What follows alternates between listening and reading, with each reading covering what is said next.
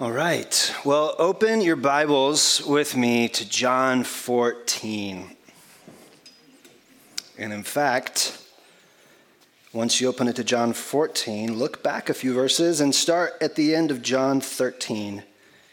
Our text for today begins in verse 36. Simon Peter said to Jesus, "Lord, where are you going?" Jesus answered him, "Where I am going, you cannot follow me now, but you will follow afterward." Peter said to him, "Lord, why can I not follow you now? I will lay down my life for you." Typical Peter stuff. Jesus answered, "Will you lay down your life for me? Truly, truly, I say to you, the rooster will not crow till you have denied me 3 times. And then he continues, "Let not your hearts be troubled. Believe in God. Believe also in me. In my Father's house are many rooms. If it were not so, would I have told you that I go to prepare a place for you? And if I go and prepare a place for you, I will come again and will take you to myself, that where I am, you may be also. And you know the way to where I am going." Thomas said to him, "Lord, we do not know where you are going. How can we know the way?" Jesus said to him, "I am the way and the truth and the life. No one comes to the Father except through me." This is the word of the Lord. All right. It is good to be with you. Good to open that text. If you don't know me, I'm Dawson. I'm one of the members of this church. Love being a member of this church. And I also get to lead and teach and equip our leaders for ministry. Most importantly, I am a son of the King, and would love to get to know you more. Over the last few weeks, as we've kind of gotten close to this move, a few people, like a good handful of people, asked me, "It's first Sunday. Are we going to do like a big like a vision sermon and like a big like outlaying of the path forward?" And I was like, "No, don't have anything super special planned. We're in this I Am series where we're looking at the I Am sayings of Jesus, and we're going to be on the 6th one. That's our plan for that Sunday." I am no longer a big fan of hype, and I just am getting old in my mid-30s, but I used to be big on hype, and I'm not so much big on hype anymore, especially in terms of like church leadership. I think it's kind of like a Monster energy drink where it works for a little while, but then you just got to have another one because you crash, and so I'm not big on hype. But that being said, as I opened this text and thought about the fact that we are beginning a little bit of a new chapter, I recognized, this is a great text for us to begin again. It is a text about home, as Ben kind of alluded to just a little bit in his introductory stuff. It's a text about our true home. It's a text about the way home. And so I say I'm not big on hype, and I'm not, but I actually am really glad that we get to start our time here in this text and Jesus' vision for what it means to have communion with him. And I also just recognize over the last few weeks that this is a text that really has highlighted a lot of deep work that the Father's done in me over the last half decade. So I kind of wanted to just let you know that that's there, because it might come out at certain times. You're like, "Oh, he is kind of excited about these things." So I want to start with this question, or actually a definition. I recently heard this definition of spiritual maturity. There's a lot of definitions. This one's not comprehensive. It's not necessarily complete, but I think it's helpful. And so I want to throw it up here and see how it hits you guys. So here's a definition of spiritual maturity. Am I becoming a person of love to the people that know me best and that I interact with the most. Might be a surprising definition of maturity or maturation, but I like a few things about it. A person of love to the people that know me best and that I interact with the most. It's easy to be a person of love, like to me, if we hang out once, a couple weeks for an hour and a half. It's very different to be spontaneously a person of love to those people that have to be with you all the time, right? Your spouse, your kids, perhaps your coworkers, maybe your neighbors if you live in that kind of proximity. Maybe you don't. But I just wanted to throw it up there. Am I increasingly becoming a person of love to the people that know me best and that I interact with the most? Throw out a question for you guys. Do you want that? Even if you don't feel like you're becoming that, do you want that? And then maybe thirdly, if you do want that, what's your plan to become that person? Like if you could MapQuest, I don't know where that came from, but like ancient, dated. If you could map, I think it's because it's the steps, right? If you could MapQuest your journey to spiritual maturity, at least to this partial definition of becoming a person of love, what does it look like? What are the steps? And big pivot, what does that have to do with the text that we just read? This little moment of Jesus with his disciples. So if you have John 14, open it up again, John 13. If you're not exactly sure what's happening, we are at the last meal that Jesus had with his disciples before he gets arrested and gets crucified. It's called, sometimes the John 13-17 is called the upper room discourse because it's Jesus talking, discoursing with his disciples. Sometimes called the Last Supper because it's their last meal together. So they're having this conversation. A lot of Jesus's most viral one-liners from the Gospel of John come from this passage. There's a lot of stuff there that very quotable Jesus. One of them is this phrase that the KJV, the King James Version, that old version of English translation of the Bible that we used for a very long time. Verse 2, it translated, "In my Father's house are many mansions." Do you know that? My Father's house are many mansions. Maybe you've heard that. I thought of a lot of songs that have been made around this. Like if you were around the church, and it's fine if you weren't, but I was around the church, and even though I was growing up in Eastern Europe, I heard these different songs, little kid songs.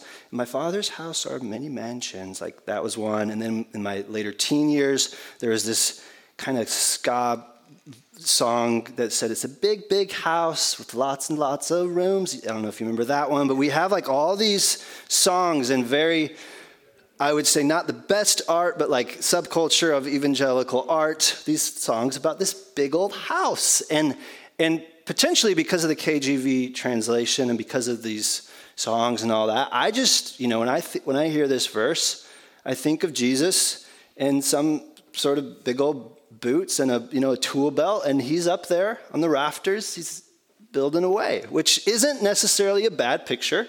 There is this picture, but I don't believe, I'm actually convinced that that's not the entirety of what we are meant to be thinking about when he says, "I go to prepare this place."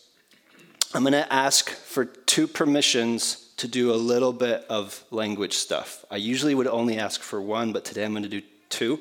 So we're going to look at a Greek word right now. That Greek word that is mansion. I want to just look at it for a second. The Greek word for mansion is Monet, like the painter. Can you say Monet? Say it. Monet, okay? Monet is that word for mansion. There's a verb that is kind of the verb correspondent to the noun that is meno. Can you say meno? Meno. All right, meno, you can throw up the next slide. The definition is to make home. It's a really cool verb. Often it's translated as to abide, to remain. But it means like to make home. We're actually going to look at that verb next week when Jesus says, I'm the vine, remain in me. It's a verb. But this noun is the corresponding noun to that verb. And so the definition that we can put on the noun, you can throw it up with different translations depending on which Bible you're holding up. The ESV that I just read is going to say, my Father's house are many rooms. Some translations would say, in my Father's house are many dwelling places, or in my Father's house are many resting places. In other words, in my Father's house is much home for you. There's a lot of space for you. I go to prepare a place for you, and there's going to be a lot of room for you. And the question is, how is he going to do that? What does it look like? A guy named F.F. Bruce, who is about as orthodox as you can get. He's like British 100 years ago as a professor and a preacher. And I'm kind of name dropping just so you don't think I'm doing my own thing, whatever I want to do with this chapter. F.F. Bruce says, John's really unique. John, the Gospel of John, he says, this is the quote, the distinction between Jesus' resurrection and his coming again are not very clear. Sometimes when Jesus talks, you're not quite sure. What does he mean? Does he mean when I come back again, I'm going to do this for you? Or when I go to the cross and die and raise again? And his point is, in this passage, Jesus is almost certainly talking about both. He's sitting with his disciples at the Last Supper, and he's telling them, I'm about to go do something. And he's going to go to the cross. And why is he going to the cross? To make some room for us to be with God again. Isn't that beautiful? And it grips me a lot more than just Jesus the carpenter up on a rooftop. That's true. It's absolutely true. But Jesus is about to go do something that's going to be a pivot of history for us to be with God once again. The only other time that the New Testament uses this word monē, uses this word home, is in this same chapter. Jesus is going to use it just a few verses later in verse 23. You can throw that up there. Look at this. The only other time, John 14:23, if anyone loves me, he will keep my word, and my Father will love him, and we will come to him and monē with him and make our home with him. So it absolutely is that one day, for all eternity, there will be room for us. But it also is, what Jesus is saying is right now, I'm going to leave this table and I'm going to go make room for you to be in communion with God once again right now. That's Jesus' vision for you. Now back to like this vision of spiritual maturity that I put up there. If you were to ask other people to describe those people that are closest to you, if you're a Jesus follower, if you happen to be a Jesus follower, if you were to ask those people that are closest to you, would you just tell me what you love about Dawson, about you? Would at the top of their list, after they kind of think for a second, they say, you know what? I got to just lead out with, they are a person in which God is at home in. They are a person which is clear that the Father and the Son and the Spirit just make their home in him. And the divine love just kind of oozes out of them. And I say that to say it's almost kind of crazy. Like I would love for someone to say that about me, and I don't think, winking at my wife, that's the first thing that people are going to say. But it is literally Jesus' vision for us. Now, here's a little bit of, as I was just sitting with this, And like, oh man, I'm glad we get to talk about this on our first Sunday in a new space. Why is this important for Soma? Why is this important for the American church? The term evangelical, over the last 20 years has kind of gone from like meaning a little bit of something to meaning something a little different to kind of now in the United States meaning kind of like something kind of ugly, to be honest, right? And the term Christian is kind of almost synonymous every once in a while. There's been I like looking at the polls just to see, like, what's the landscape? And a lot of polls will put out numbers that still around 60% of Americans say that they are Christians. But then when you get someone who does, it's hard to do this, but people who kind of do the hard work of quantifying, well, how many people are actually like following in the way of Jesus, both in belief but also practice? It's like around this one study, two studies, one by Barna and one out of a college in Arizona, put it at around 4% of the people. And the one that put it, one of them, they had a poll right before COVID and right after, and it went from 6% to 4%. Now, there could be some margin of error there, but for sure, there's a huge difference between 63% and 4 to 5 to 6%. People in our cultural moment, in our cultural context, they have categories and paradigms for eternal life and eternal life with God, and probably even assume that they have it. But when you start talking about life now, that on Jesus' terms is life where we deny ourselves, we take up our cross, we lose our life, and we also get home with Jesus packaged in. There's a huge divide. John Mark Comer he used to be a pastor in Portland. He writes a lot on that kind of gap. He just released a book, Practicing the Way, and I read it over the last couple of weeks, and so I'm going to ooze a little bit of Comer's findings throughout today. But he wrote, I think I have a quote for him. He wrote that, and he's not the first one to say this, he's actually quoting someone else, that since World War II, the gospel has been preached in a way that you could become a Christian without becoming a follower of Jesus, or a disciple of Jesus, or an apprentice of Jesus.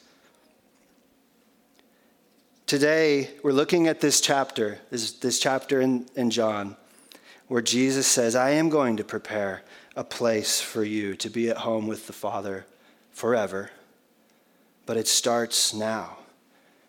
And if you love me, if you keep my word, my Father and I and the Helper, we will make our home in you now. Back in the 90s, when I was a kid, before Netflix, we had a small catalog, I lived in Eastern Europe, of VHS tapes in English. And one of those tapes was like a nature documentary. And it wasn't like, David Attenborough on Netflix and all the, 30. It was one tape. So I remember that really well because we watched it again and again. But there was one piece on the salmon run.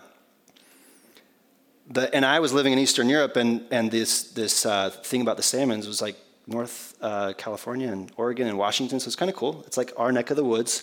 But scientists studying salmon, different species of salmon, and how they come home, right? How they come home. And you guys know this. You've seen different stats on this. But salmon, they are able to make the journey like thousands of miles to their, like, to home. And when I was a little kid, and still to this day, it's like, how do they do that? Is the question. Like, how do they make their way home? Very reminiscent to Thomas's question in here that we read, as Jesus is saying, "Home, you will get there." Thomas, what's his question? How do we get there? Like, how do we get there? And with with these salmon, and I almost was going to play the video, but it's like super grainy, and it would have been too long, so I'm just going to recap it, okay? With the salmon, they had this one little experiment that they did, and they made really clear that they didn't hurt the salmon. So I wanted to tell you that as well, because you're going to be like, this doesn't sound great for the salmon. But they took some salmon, they took a Chinook salmon, anesthetized them, and electrodes attached to the portions of its brain. I know, but it didn't hurt the salmon. They said that. And they attached it to the portion of the brain that controls the olfactory organs, like their sense of smell, right? And they had a couple of samples. One were like streams from far away. The other were like streams from fairly close, but not where they were from. And then the third one was like, they have it labeled home, okay? And they just would put it on their noses. And then they attached them to, I think it's like fMRI machine. You can throw up the first picture right there. And you've seen these little robot arm with a pencil. So this is the control sample, one of the first two. The first two looked really similar. They put it off. They put this water in there, and the little arm makes this like, and you can hold this slide. They go to the second one. It's also like a similar place, but it's not their home, and does the same thing again. It's like, and then, and there's like this build-up 90s music happening in this documentary. Then they go and they put water from their home on the salmon. This is why I wanted to show you the video, but it just goes, and it just, you can go to this next slide. They just wrote down these excited scientists, home, exclamation part right there. And the sound of it has stuck with me for like 20 years. It goes from to and somehow these salmon, something in their bodies, in their nervous system, in their being, when they get a sense of home, the sense of smell, their minds and their bodies just go crazy. And they want to get back home. Now Jesus is coming to his disciples. The disciples want to follow him. They don't know how to get home. But they're like, can you tell us how it works? And Jesus says what? Our text for the day. I am the way, the truth, and the life. So for like hundreds of years, God's people have been like trying to get home. And the salmon analogy is going to break down a little bit, okay? It's not going to work perfectly. Because there's all these other guiding things. People are trying to figure out, how do we get home? And Jesus is saying, my desire for you is that you would walk in my way, that you would understand that I am the truth, and that you believe that I am the life, so that it would be your natural response that you, like the salmon, when you get a glimpse of the Jesus life, the Jesus way, your body, your mind, your heart goes, this is the way. This is the way. I love this vision that Jesus has. I love his care. And I spent half of our time on that. And I want to spend the second half of our time on what does that mean? What does it mean that he is the way, the truth, and the life? How can we know the way? Thomas says. Jesus says, I will tell you. So we're going to go. Actually, let's just pause real quick. I'd like you to do a little check. Do you long for that?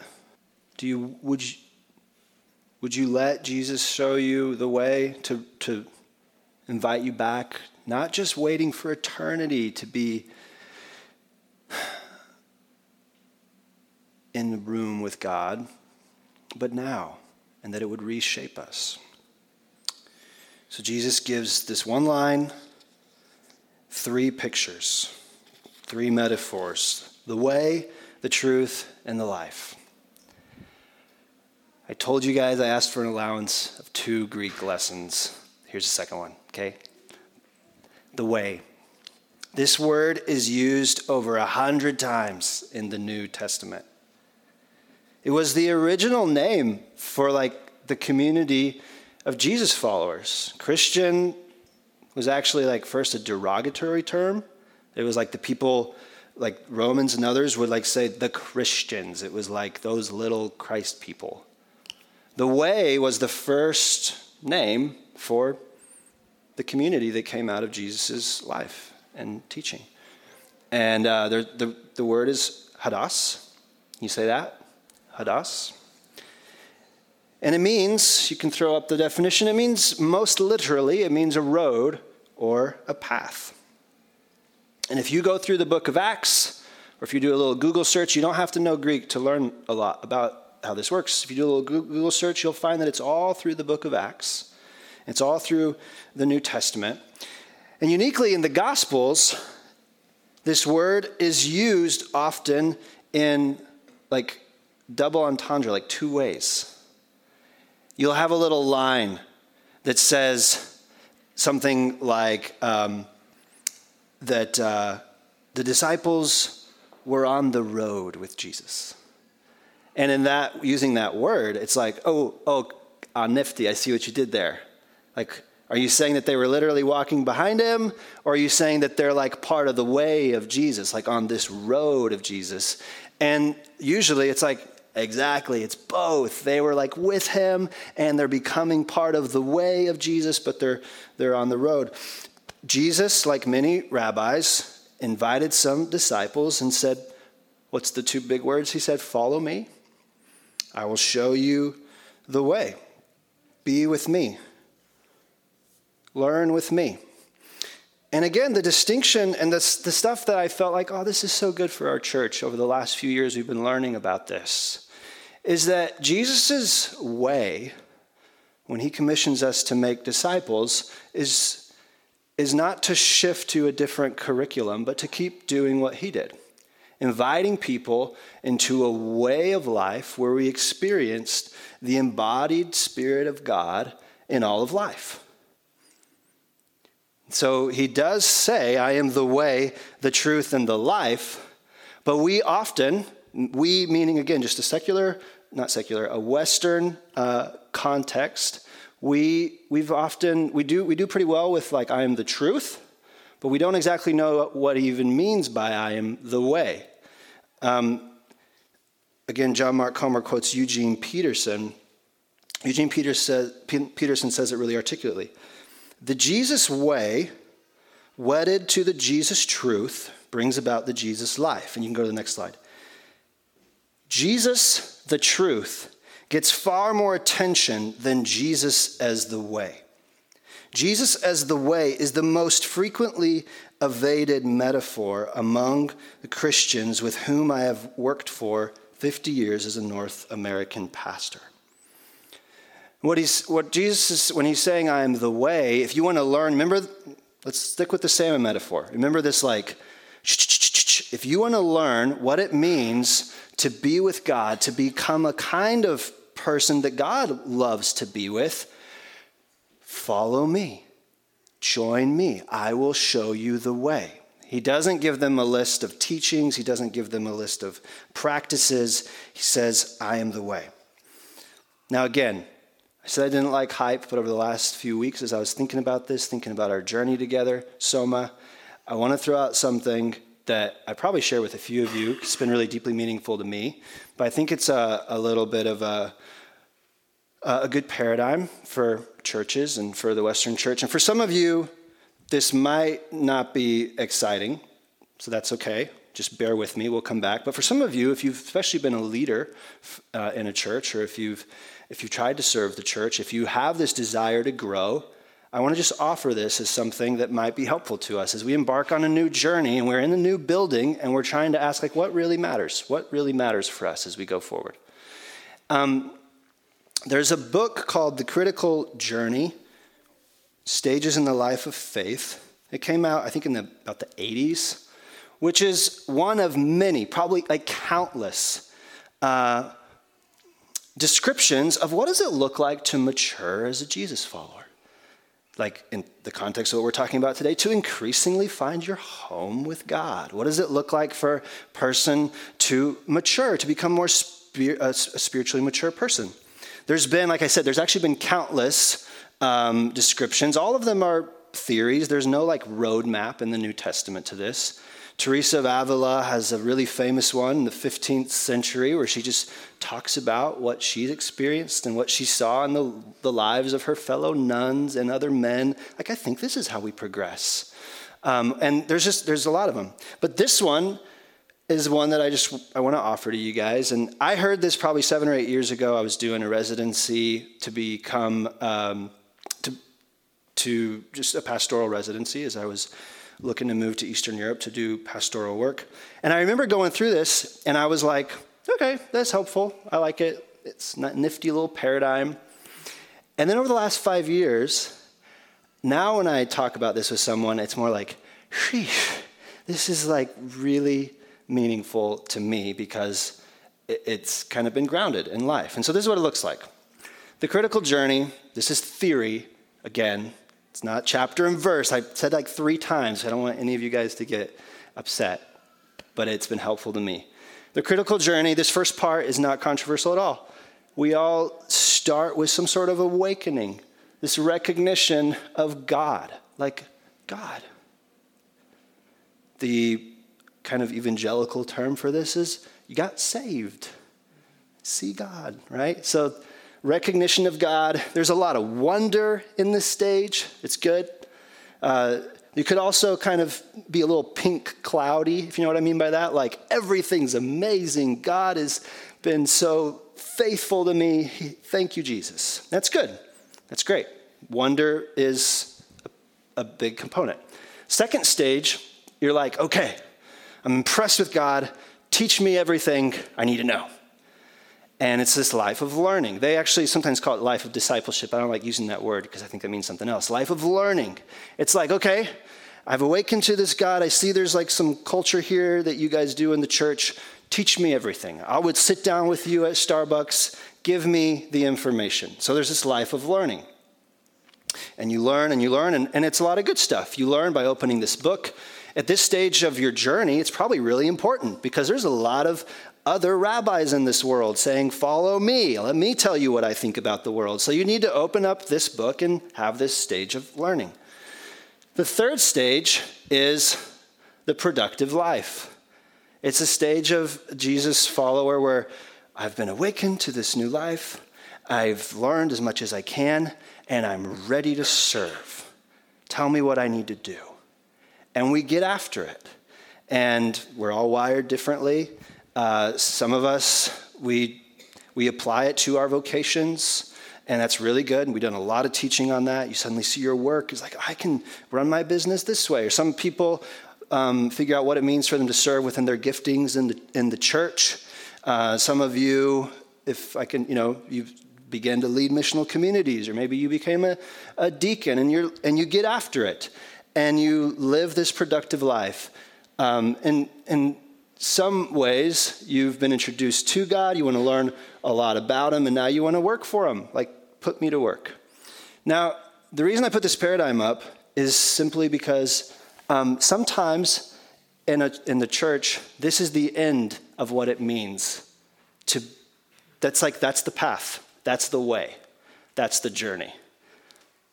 And the problem is that it works until life happens to you. It works until life gets very lifey.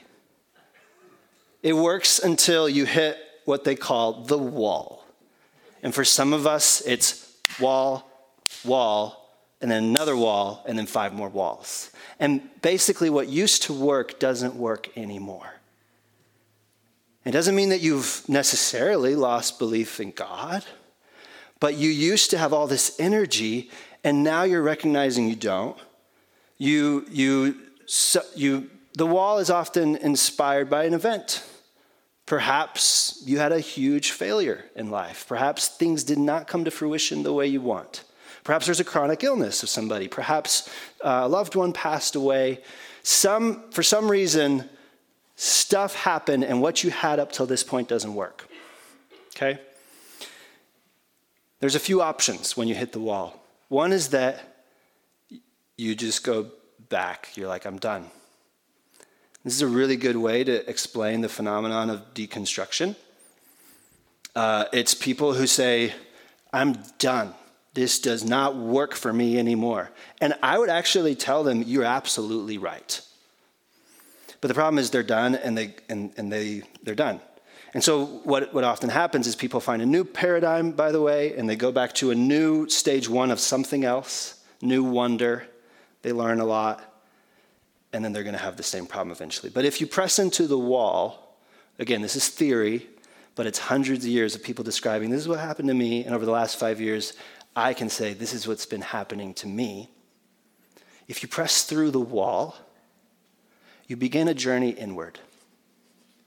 You begin a journey where you recognize that though you believed in God, there were a lot of other motivations under the rocks of your heart that led you to that learning, that led you to try to live that productive life. You might recognize that there's stuff in your family of origin that you've never really explored, that there's wounds that happened to you in early experiences of church that you've never really healed from. And the journey inward is painful. The journey inward doesn't mean you're alone, but it is very lonely. The journey inward is sometimes called the dark night of the soul. But if you press into that fourth stage, the journey inward, if you press into Jesus as the way and Jesus' embodied presence with maybe a few other people, you can find healing. You can find that you are surprised that once again you want to go out again. And the fifth stage is journey outward. And what's crazy about the fifth stage is that from a distance, it looks a lot like stage 3 to people. What I mean by that is from a distance, somebody who's done all of that inner work, gone to Jesus with all of their frustrations, disappointments, them giving of themselves from a distance looks a lot similar to just somebody who's producing, but it's different. Because for the person who's gone through that wall and the journey inward, there's not as much on the line for them anymore. That success doesn't mean as much. Their failure doesn't mess them up as much. And if you can press through this and continue to let Jesus be the way, even through these dark nights of the soul, you get to the final stage, if you're lucky, and you get to the life of love, where that maybe, I hope, by my 60s, I am what I said at the beginning, increasingly spontaneously loving to the people who I'm with the most. Now, I spent a lot of time on that, but I felt like I wanted to give us the freedom to just name that in this little moment. And I've heard different people, this actually was brought up in a podcast recently that was really helpful, and they talked about, it's the Carey Nieuwhof podcast if you want to look at it, Sunday-centric church does really well with stage 1, 2, 3 people. But if you do not have people that are ready to live the embodied life that Jesus invited his disciples into, follow me, come with me, let's do the way together, then you're going to be in trouble. And so this is kind of a big deal that we have a new building. In another way, it's like really not that big deal at all. Because we want to be a kind of church where people live in community, where when life gets lifey, Jesus is where we go. He is our home. We press into, and we'll talk about this very quickly in the two other points, press into who Jesus is for us. Some of you know that we organize, many of you know, into these little groups called missional communities and DNA groups. And I want to say two things. One, that's why we do it, so that we can continue in this journey together. Two, they don't work if you don't work them. If you are not committed to finding people who can help you press through the wall, they do not work at all. And I wish I have more. I'll say a little bit more about that in a second. Peter, I believe, is possible. He's a good example of this. Remember, we started with Peter. We read Peter. Peter's very zealous, very excited. He's very stage 3 Peter. He's very excited. Jesus, we will go with you. I will do anything for you. I will go with you. Jesus corrects him. No, you will not. You can't. By the way, you're going to deny me 3 times. Jesus is warning Peter he's going to hit the wall. He's going to deny him. He's going to experience dark night of the soul. Thankfully, Peter's going to work through it. And he's going to emerge. And Peter is just as bold, but much more relaxed in his passion. Because he's going to emerge as a stage 5 person in the New Testament, like in the Acts church. He still makes some mistakes. Paul has to correct him a few times. I just want to say that, well, I guess just trying to steward the rest of our time. Peter, how does Peter find healing? Do you remember? After he denies him in John, John's 18, towards the end of John. Jesus, what does he do? He invites Peter to breakfast. They sit around a meal together. And Jesus, I'm not going to read it. I wanted to, but we don't have time. He does correction and connection really well. He sits with Peter around a meal. And Peter, I mean, it's really clear. He's struggling. He's hit the wall. He does correction and connection. He asks him in a very embodied way with food, tells him to feed the sheep 3 times. And he ends that, if I should have just read it. He ends it with saying, follow me. That's the last words again of that. And there's something that psychologists now talk about quite a bit because we're learning a lot about our brains called somatic empathy. And Jesus does this throughout. He does it with Peter around the campfire. You know what empathy is? I see you. Somatic empathy is I am with you and I'm not going away. And when Jesus says, I am the way, when Jesus sits down around the fire with Peter and says, let's heal up together, he's doing this somatic empathy. And I just want to drop that in because that's easy for us to remember, right? Our name is Soma. And I just want to invite us to become a church where people, if you remember the 6 stages, where people experience Jesus' somatic empathy, where we press in around dinner tables, in our homes, in our around a fireplace, when life gets lifey, to provide healing and to direct people back to the way, the truth, and the life. Jesus uses 2 other metaphors. We will be much quicker with these 2. He says, I am the truth and I am the life. Quicker, because we needed the time with the way. That's the one we miss. But these are not less important. The truth. As soon as you start talking about the truth, you get into what's called epistemology, which is like the theory of knowledge. How do we know truth? And I was talking to one of our teaching elders, Ben, about this. It's like, man, I want to do a whole nother thing on how do we know truth? Like, that's so important for this day because everyone's like, I have my truth. Let me speak my truth. Like, share your truth. And he, in a great way, he is always very helpful when I bring stuff up. He's like, yeah, it's also an ancient problem. You know, this is the original confrontation between Plato and the sophists. And I was like, yes, that's right, isn't it? Tell me more. Just, I know, but tell me again. And I actually did study philosophy, and I should have remembered, but... Plato and the sophists, it's the ancient argument where the sophists are saying, no, we cannot know universally truth. It's subjective.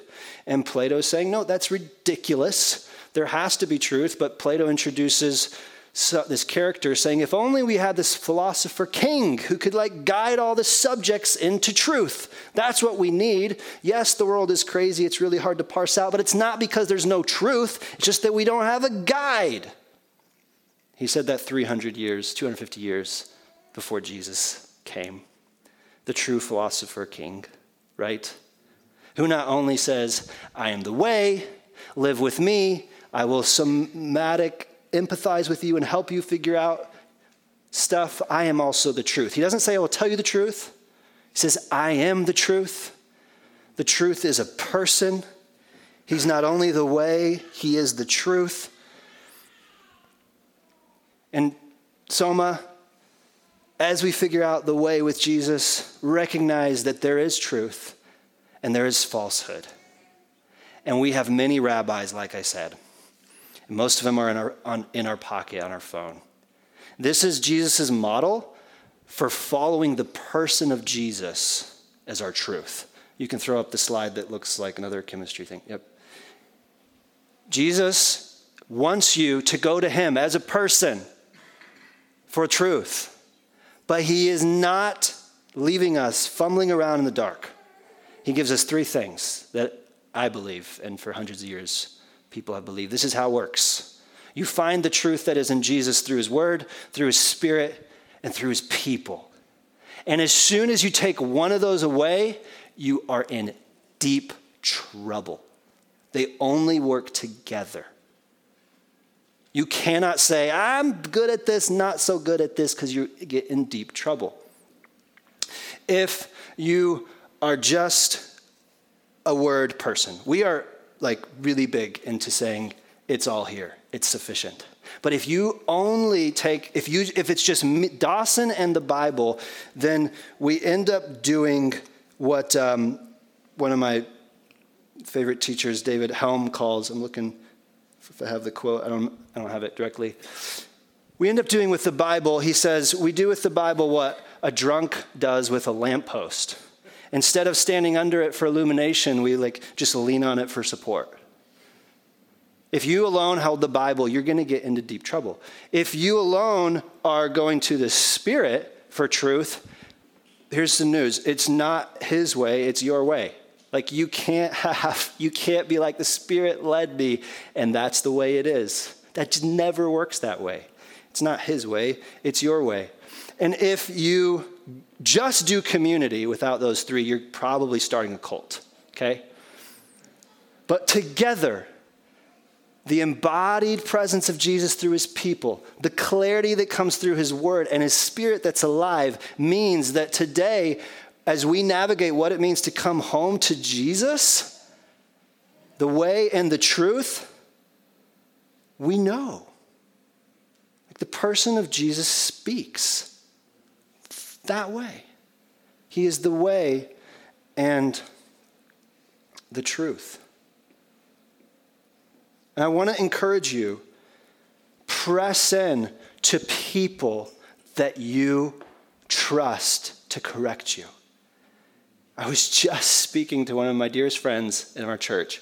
We were having a late fire pit night talking about what Jesus has been teaching us. And he said something super wise. He said, I realize I'm in deep trouble if I am the most passionate person in the room about my spiritual growth and with Jesus. What he means is I need to make sure I have people in my life who are hungrier for home than I am. And that's why I say do MCs and also work it. Find the people who can correct you, who can say no. Because there are places in your heart where you don't even know you need to go yet. And for me personally, I've done MC Life with my wife for 15 years. I know there's been a lot of fruit. But there's been ways in the last 5 years in which I've pressed into being known by people and said, would you help me, guide me to places the Spirit is leading me and the places I believe the Word calls us to and where I'm afraid to go. So I just want to encourage you to that. And finally, and that's that same person, I have this in here. He said, it's just like Lord of the Rings. There's the hobbits are trying to they want to go together. And the wise people are discussing whether they should send warriors or little hobbits to go along with little hobbit Frodo. And Gandalf has this great line. He says, it is better to trust in their friendship rather than great wisdom. And I throw that in there just to say, find friends, good friends who love you. And maybe create some boundaries with other ones. The last one, the life. I want to make sure I'm cutting a few things, but I want to make sure that we get one thing clear. You get, like, I'm a little nervous because it could sound like I'm just saying, follow Jesus, experience his presence. Like, the working for Jesus isn't important. That's not true at all. The best life, Jesus is all about your best life now. But it includes denying your life. It includes giving up your life. It includes inviting other people to experience your life and mess up your rhythms in your home. It's all connected. Thomas A. Kempis, another 15th century person, says, "Follow thou me." This is like his reiteration of Jesus. "Follow thou me. I am the way and the truth and the life. Without the way, there is no going. Without the truth, there is no knowing. Without the life, there is no living. I am the way which thou must follow, the truth with that which thou must believe, the life for which thou must hope." Jesus really is after your best life now, and your best life now is really contagious. And I want to land on this point. People seeing somebody whose home is God, people who see someone who God says, that's my home. That stuff changes neighborhoods and streets and workplaces and cities and countries. And this image from Zechariah 8:23 is one of the best pictures of, like, the pandemic of, like, people finding their home, going, like, viral, finding their home in Jesus. Zechariah 8:23 is talking about the people of God. At that time, many people of all nations and languages will take hold of one Jew. Just think people of God. Now that's the church. They will grab hold of the hem of his robe, and they will say, "We want to go to Jerusalem with you because we've heard that God is with you." And I just want to give that image because we've always been about our city and our neighbors. But one of the most missional things you can do is submit yourself to the way of Jesus. Say, let me make you comfortable in here. And you, God, shape me to where the deepest longing of my heart is to be comfortable in you. And it says that the nations will, like, just grab onto the tip of your coat and say, can we go with you? It's clear that God is with you. So, Soma, as we do this, we're gathered into a new room. I don't know how many more rooms we'll be in the next couple decades. Let God make room. Recognize that Jesus, through his people, through his Soma, through his word, through his spirit, he really is still inviting us into the way, to the truth, the life, to where our natural response is increasingly like the salmon when we get a whiff of the life that Jesus offered. I'm going to pray. I'm going to invite the band up. And then I want to invite us into communion. We're probably going to have to go get the kids at some point. I just want to invite you around communion to just be with some people. Not in it like, you know, you don't have to, like, try to do all of that with people, like, right now. That's the whole point. Like, you can't. You gotta live it out. Long obedience with some people. But just be with some people. Like, get the elements. We are in a new room. So maybe gather with whoever you feel comfortable with. If that's just you by yourself, that's okay. If it's you and your spouse, that's okay. But maybe gather with some people, and before you eat and before you drink, say, I do want the way of Jesus. I do want his truth. I do want the life. And let's feast like Peter with Jesus on what Jesus is offering. And then let's go live it out on Monday and Tuesday. Okay? Let's pray. And the band, you guys can come up. Jesus, thank you that you show us the way home, that you are the way. I pray that we would be a church where people can find their way back home. It starts with each of us. I pray that we each be people that expect you to care for us, to lead us, to heal us. For those of us who might be struggling with shame, to recognize there's a way home. Loneliness, that there's a way home. For those of us just with the trouble of life, maybe chronic pain, there's a way home. For those of us who've been wounded, perhaps by other Christians or churches, that we'd know there's a way home. And help us be a church where it's not that crazy for people to say, yeah, that person, clearly God is. We know that it's not something that can happen, that usually happens instantly. Sometimes you do things miraculously, but that's what it means to be the church, to slowly walk and follow you and be formed into those kind of people. And one of the ways we do that is by feasting together in this little mini feast of communion. I pray that you be with us now and shape us even as we eat and drink.